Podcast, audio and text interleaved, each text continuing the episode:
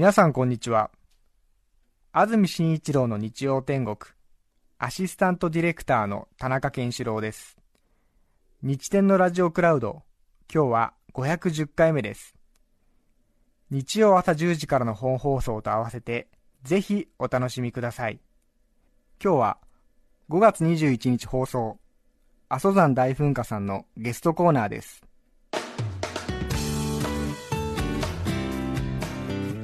それでは今日のゲストです裁判傍聴芸人阿蘇山大噴火阿蘇道明さんですおはようございますよろしくお願いします。よろしくお願いします。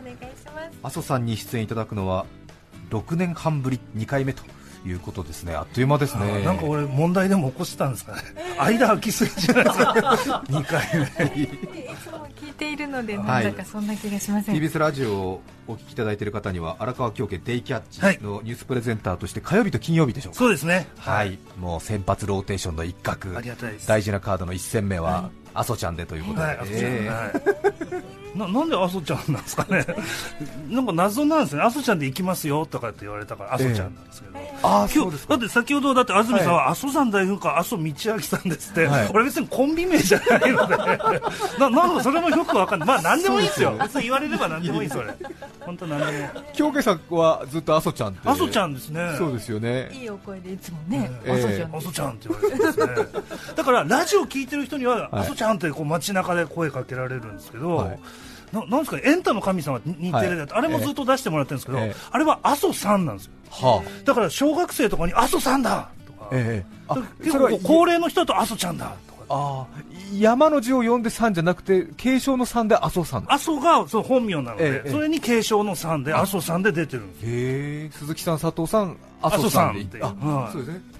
TBS ラジオよく聞いてる方は阿蘇ちゃんって声はいで本当何でもいいんですよ。ポテトサラダでもいいしな名前何でもいいですチューリップでもいいし。はいお好きに呼んでください。多分あれですよね。きっと番組によってはい。勝手に忖度してはい。玉袋筋太郎さんがそうですもんね、そうですね。なんとなく女性の方が嫌悪感示すかもしれないので玉袋さんですと言わずに玉ちゃんですって、ね。あの番組によっては言い換えてたりするので、はい。そんな感じだと思うんですけど。そうですかプロフィールを紹介します、はい。1974年昭和49年生まれ42歳、山形県山形市の出身です、大川工業所属の芸人としてデビュー。偶然傍聴した裁判に衝撃を受け裁判が開かれる平日は毎日欠かさず東京地裁に通う裁判ウォッチャーです。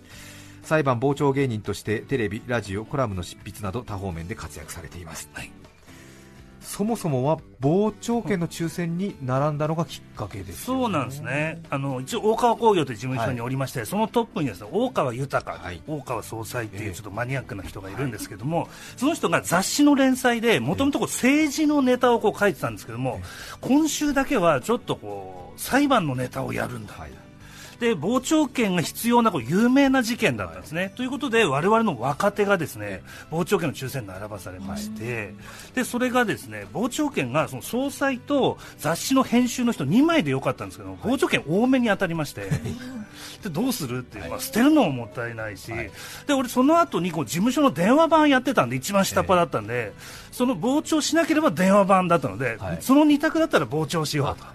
電話番めんどくせえからと思って、でひょっこり入ったのが初めて見た。裁判その時の裁判がとても興味深かったということですか、いやそれは全然あの意味も分かんないですよ。専門用語も飛び交ってるし、えでまあ、ドラマとかではなんとなく見たことありますけども、はい。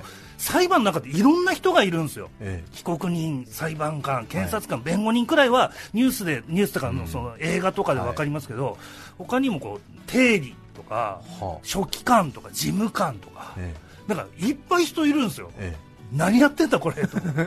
だからその驚きが最初で、はい。何やってるか全然わかんない。はでも、えーまあ、それでも帰ろうと思ったんですよ午前中、ええ。2時間見て。あはい。別に興味もないし、はい。で帰ろうと思ったら一緒にこう朝こう傍聴券並んだ先輩とか後輩が、はい。午前中俺裁判見てたよ。えいや何を言ってんだと。えはいその有名な裁判裁判1件しかやってないと思ったんです。東京地裁。えそしたら今日一日の予定がこれだとかって言って、は入り口にですね最あの後半予定表っていうのがありまして、えその東京地裁で一日に行われる裁判の予定が一冊の本みたいになんです。え？小冊子みたいな。そんなに？そうなんです。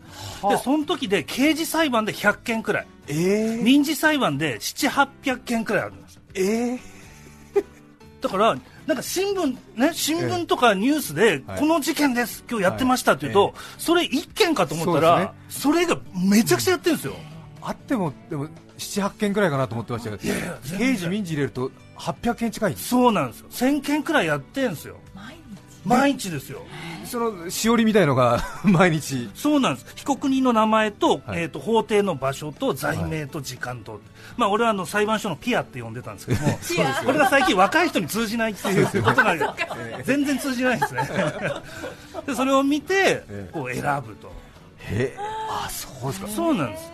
なんとなくその今日こういう裁判がありますっていう一覧表はありそうだなと思いましたけど、はまあ、ペラペラの紙でなんかうそういう。それがね裁判所によるんですよ、まあそうでしょうね。東京地裁が日本で一番裁判の数が多いので、ええ。まあ、小冊子みたいになってるんですけども、はい。まあ、裁判所によってはこの壁に貼り出される壁新聞みたいな感じ、ええええええ。でこの間、どこだっけな、なんか結構地方の裁判所行ったんですよ、あ根室だ、根室、あのデイキャッチで連れてってもらった、はい。ついでに裁判所行こうと、えそしたら、ああの裁判マニア、本当に来たみたいな、あ。の日本で一番東にある裁判所なので、それを見に来やがったなみたいな感じで、ですいません、あの今日の裁判の予定を教えてほしいんですけどって言ったら、あの来週の火曜日までありませんって言われて、ないところはないんです、東京地裁は異常といえば異常なんですね。平和なところは。今は麻生さんははい。毎日行ってるんですか、そうなんです。月曜から金曜まで、まあ、土日祝日は裁裁判やってないのでそれ以外ということですかね。毎日？毎日、まあ、通勤定期買っちゃってるんで行かないと損っていうのもあるんですね。そうなんです。えそれ失礼ですけれども、やっぱりあれですか？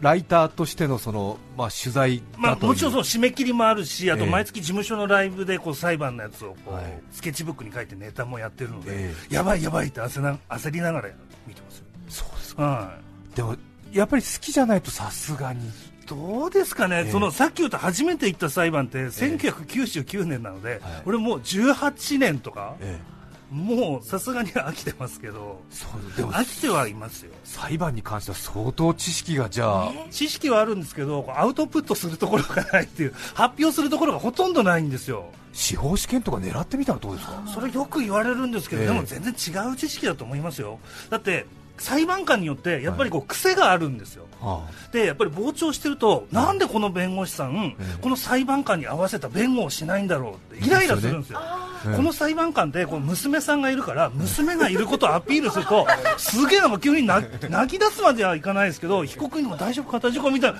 ことを言い出すのになんでそれをしないんだろうってこの被告人娘いるんでしょって俺はもう見てるんですけど全然やらないわけですよ。でそういうことを俺雑誌に書いたりラジオとかで喋ったりするといや弁護士はそんなに暇じゃないんだみたいな。お前みたいな素人は口出しするんじゃないみたいなことを言うんですけど、ええ。俺はそう思うし、ええ。でこういうことを言って東京地裁のロビーにいると、はい。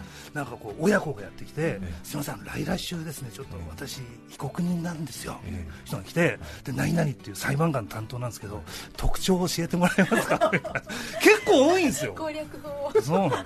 でこの人はこういう性格ですよとか、まあ、あんまりこう癖がない人ですよとかいいですね。さすがにもう放送会を正面から挑戦するとちょっとおかしなことになるし、うん。プライド傷つけるんで、うん。もうなんか裁判コーディネーターみたいな感じでそうなんですよね。ええ。ちょっとなんかあの民間療法的な感じであのそれでなんか金もらえないですかただでやってるんですよずーっと。いけますよ絶対。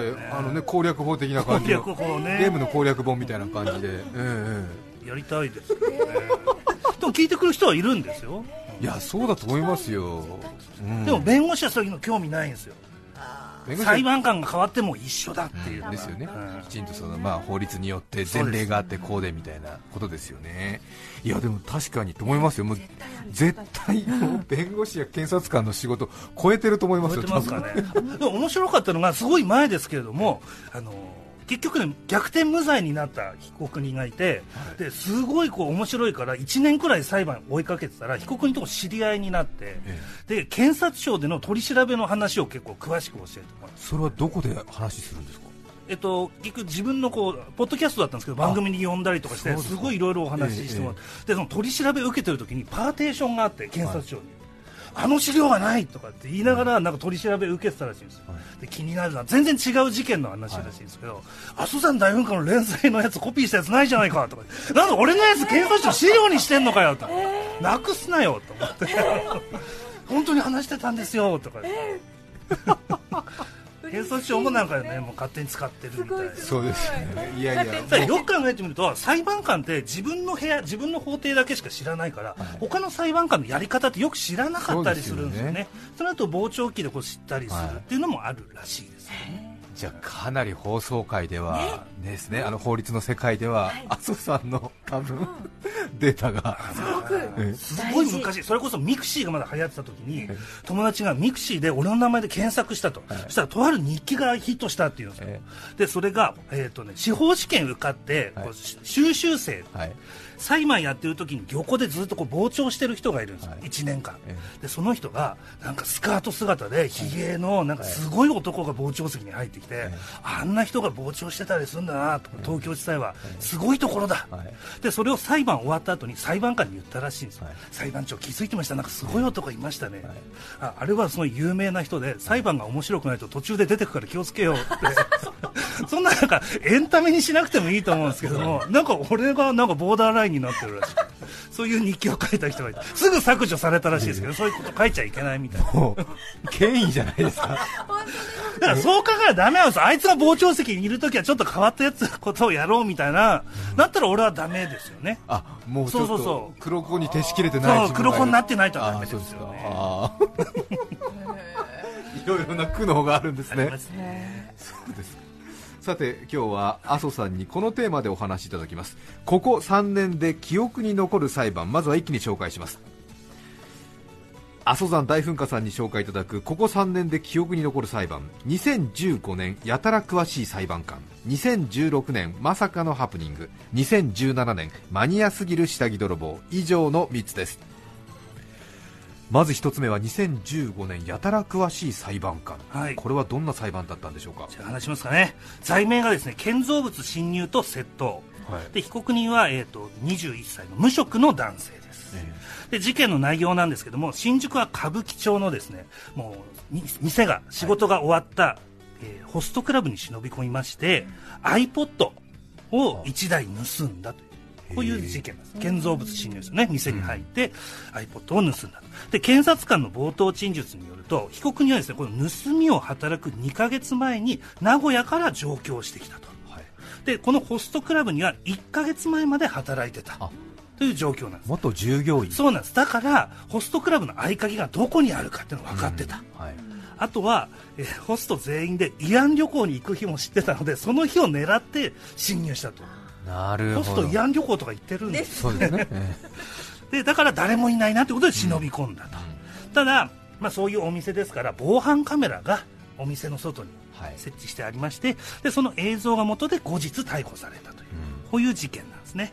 で被告人質問、ね、21歳の被告人に弁護人から質問するんですけれども、犯行の2ヶ月前に上京してきた理由これ何ですか？と聞いたら被告人の答えが、まあ、ちょっと彼女と別れたんで夢でも見つけようかな。えはい。なんかぼんやりしてるそうですよね。なと。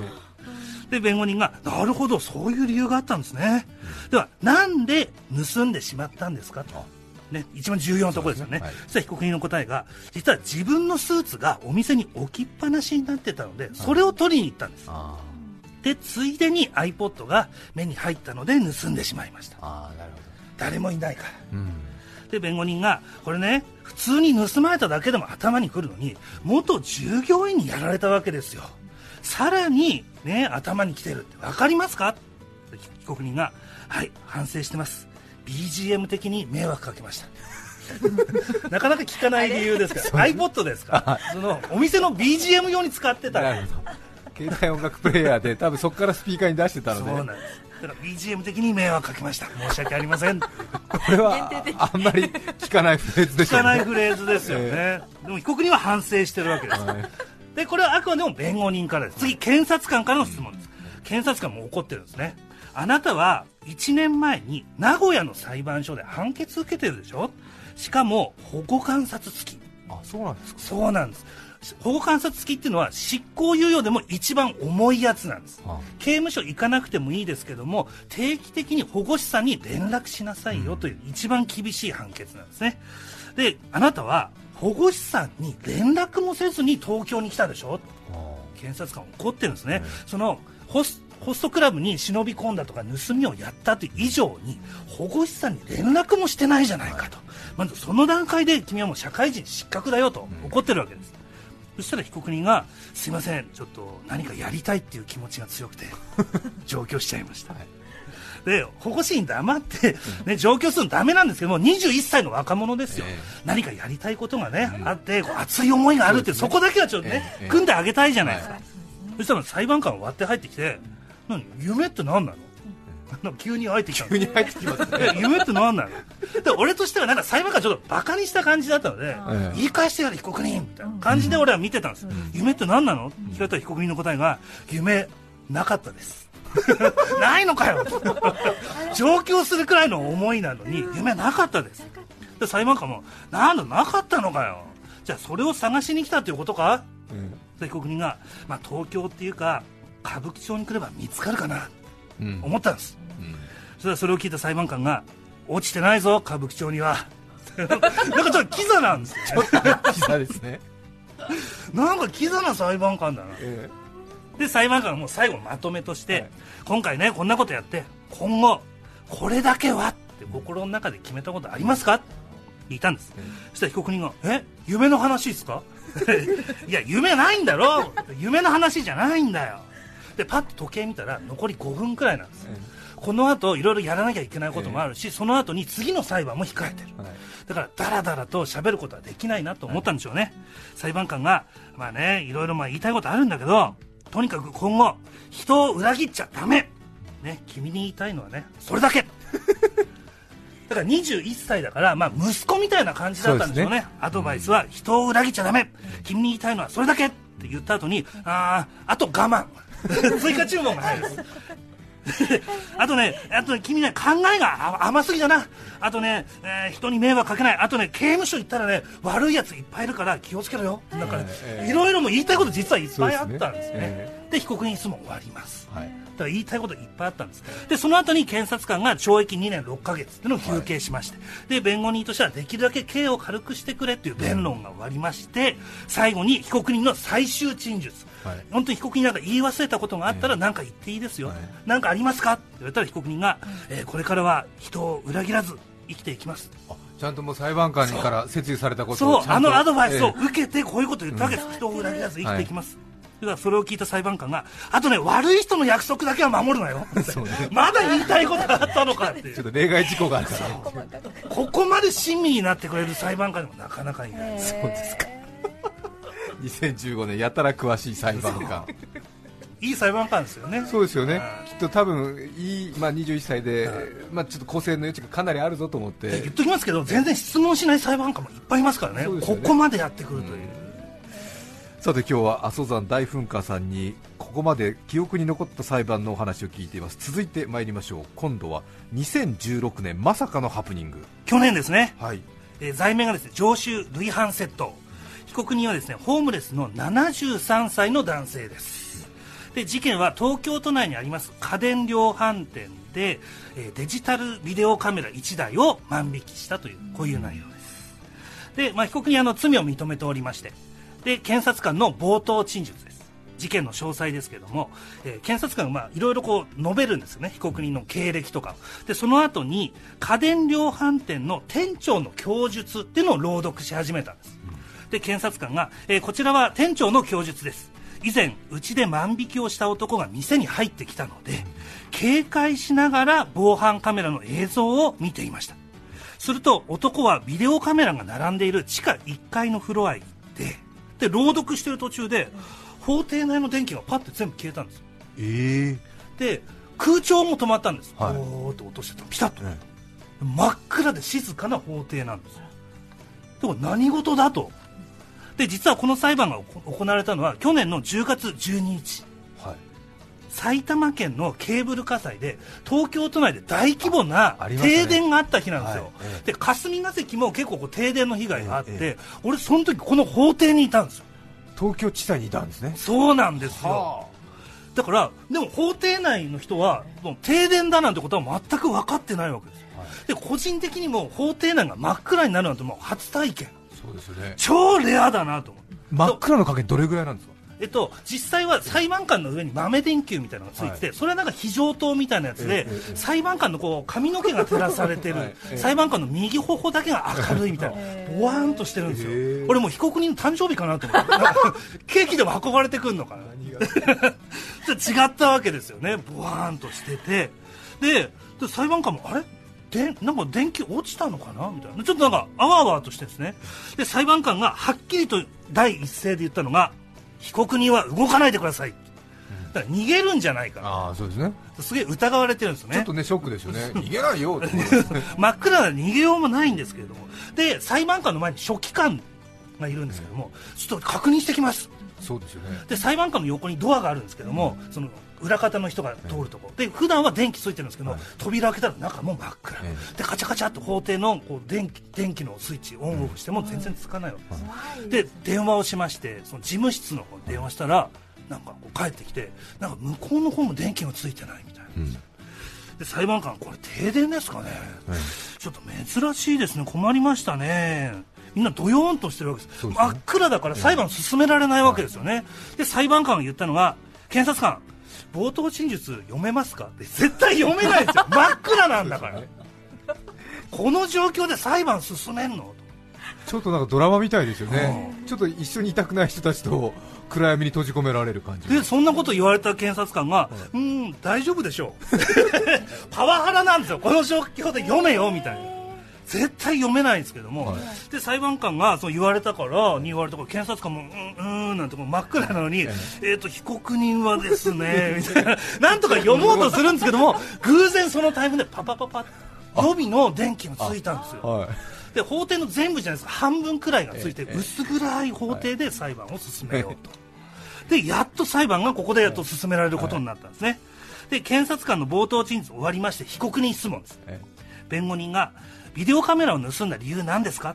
聞いたら被告人があの以前あの欲しいカメラがありましてそれがたまたま目の前にあったんです、ただ所持金がなかったので思わず撮ってしまいました、で弁護人が確かに私とね面会の時言ってましたよね。カメラがお好きだと、でカメラはどのように使おうと思ってたんですか、はい。言ったら被告人が、えーカメラはですね上野動物園の動物を撮影したり、あとはカモを撮ったりしようかなそれ動物園の中に入ってるんじゃないかと思うんですけども カモを撮影しようと思いました。なんか言いたかったんでしょうね。弁護人が、え、カモですか？そ被告人が、いや、東京都内にですね、大きな庭園がたくさんありまして、そこにいるカモっていうのがですね、全然他のとは違うわけです。東京のカモっていうのはですね、なんかカモについて、なんかいろいろ、なんかね、いろいろなんか演説しようとしてたんですね。そしたら天井にあるスピーカーから、女性の声でですね、現在、東京都内で大規模な停電が発生しています。エレベーターは使用できませんとアナウンスが流れたんです。で俺も長年裁判見てますけどもそのスピーカーからなんかアナウンス流れるの初めてだったんです。よ、で裁判官も検察官もえ？こっからアナウンス流れんの？みたいな。初めてですよみたいな、えみんななんかびっくりして天井を見始めて。えー、みたいな、そして弁護人もなんかえー、こんなのあるんだみたいな、えでぼーっとしてああの質問終わりますって。被告人のカモの話どうでもよくなっちゃった。え終わりみたいな。で弁護人の質問終わって次検察官からの質問ですね。あなたは、ね、前科ご飯ね。結構。く結構繰り返してる。全て窃盗ですよ、なんで盗み繰り返すんですか？って言った被告人がいやすいません。お店に入ると物欲がじわっと湧いてくるんです私はで検察官じゃあまた湧くね。嫌味っぽいんですけども。でも被告人いやもう二度と店には入りませんのでとかできもしない約束をするんですよね。で検察官すごい疑ってるわけです、あなた前回の盗みがブルーレイプレイヤー、はい。あとは DVD、それを転売してましたよね、ねお金に換えるために盗んでた、ってことは今回のカメラも転売目的なんじゃないの、そしたら被告人がいやいやカメラ好きなんで。今回は転売目的じゃないんだ本当にカメラが好きなんだっていうことを言おうとしたんです、そしたら検察官がいやだってさあなた住居不定でしょ、どこでカメラ使うんですか、そした被告人の答えがあ上野動物園。さっき言ってましたからね。で検察官がいやそういうことじゃない。使う場所を聞いてるんじゃなくて見る場所ですよ。電気もないのに。えって答えた瞬間に天井のスピーカーから電気が復旧しました。すごいタイミングだ本当にこのタイミングだったんですよ。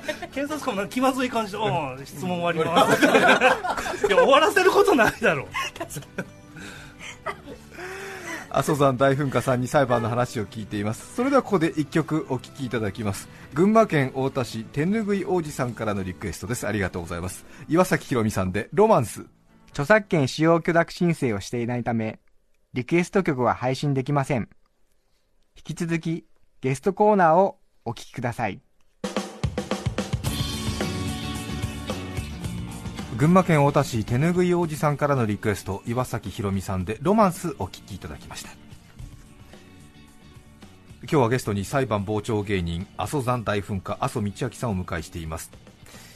ここ3年で記憶に残る裁判おしまいですが、はい。2017年、はい。マニアすぎる下着泥棒。今年ですね。今年ですか？はい。罪名が窃盗、はい。被告人はですね介護士の38歳の男性ですで事件の内容なんですけれども、去年の夏ですね、えー東京都内のとあるコインランドリーで乾燥機の中からブラジャーと2点を盗んだというはいまあ、ブラジャーとパンツを盗んだという事件です。で、検察官の冒頭陳述によると、被告人は前回一般で、まあ、ひったくりをやったというはあ過去に、まあ、10年以上前なんですけど。で、犯行当日、被告人はですね、自転車に乗って、この現場でありますコインランドリーの前を通ったら、まあ、誰もいないと。ということで中に入りまして、で、えー稼働中の、まあぐるぐる回ってる乾燥機の中から、こうブラジャーとパンツを取ったところですね、取ってるところ、その持ち主が帰ってきたと。はい。女性が、ええ。女性も怖いですよね、で被告人はその下着をですねビニール袋に入れてたんですけどもそれを引っ張り合いになったらしいんです。女性頑張女性もりましたね強いですよね、えで被告人やばいと思って逃げるんですけども女性追いかけて引っ張り合いになって、えで最終的に被告人逃げたんですけども防犯カメラの映像で被告人が捕まったという女性怖いですよね。すごい女性強いですよ。強いですよ。頼もしいです。頼もしいで被告人は取り調べですね。前回裁判になったのは女性のあ、えっと、女子高生のカバンをひったくったとはでなぜかというと女子高生がどんなものを持っているのかっていうのを知りたかったから。あ。はだからなんかこう女性の秘密を知りたいという人なのかもしれませんね。で家宅捜索したら、えー、と被告人の自宅にはですね女性の下着がいくつか見つかったと。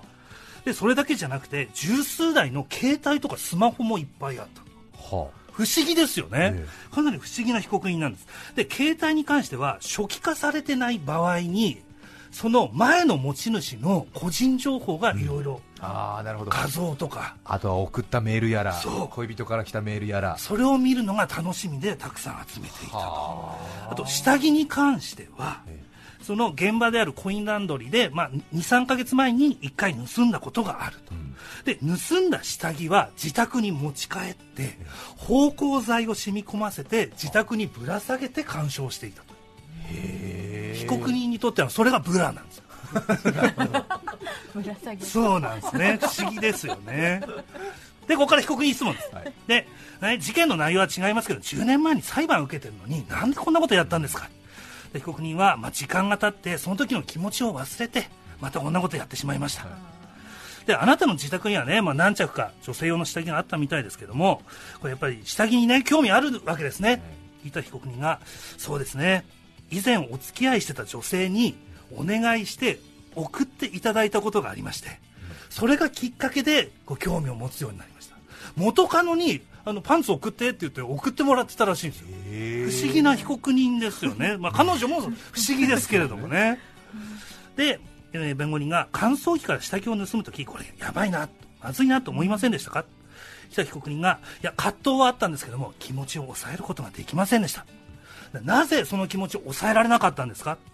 で被告人がいや夏の時期だったので気分的にあのですね、まあ、暑いっていうのもありましてあとはあの仕事のストレスもありましてイライラやモヤモヤがムラムラしたっていう。なんかラップみたいなこの韻を踏んでるんですよね。かっこいいですよね。そうですね。で弁護人がやっぱりあなたはなんか女性のこうデリケートなこう秘密の部分を知りたいっていうのがあるんですかね。被告人はあデリケートなんかそういう言い回しがあったかみたいな。デリケートあそうですね。で自宅にスマホがあったのもそういうことですよね。そうです。だからもう二度とやりません、ことを言って弁護人の質問終わったんです。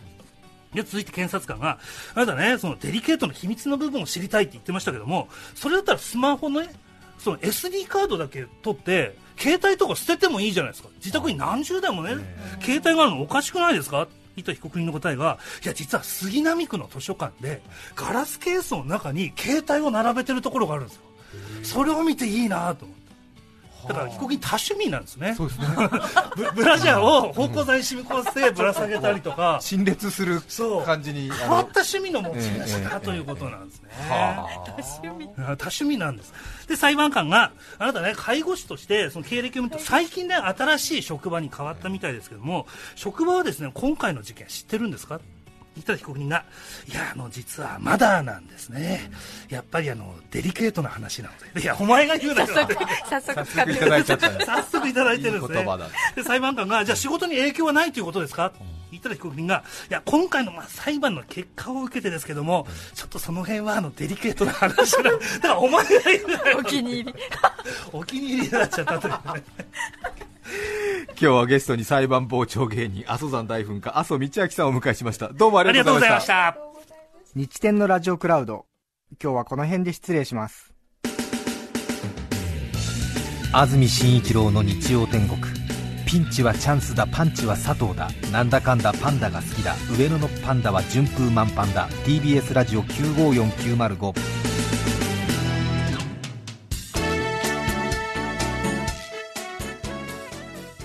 さて来週8月20日の安住紳一郎の日曜天国。メッセージテーマは「捨てられないもの」ゲストはトレジャーハンター八重野光弘さんです。それでは来週も日曜朝10時 TBS ラジオでお会いしましょう。さようなら。安住紳一郎の TBS ラジオクラウド。これはあくまで試供品皆まで語れぬラジオクラウド。ぜひ本放送を聞きなされ。954905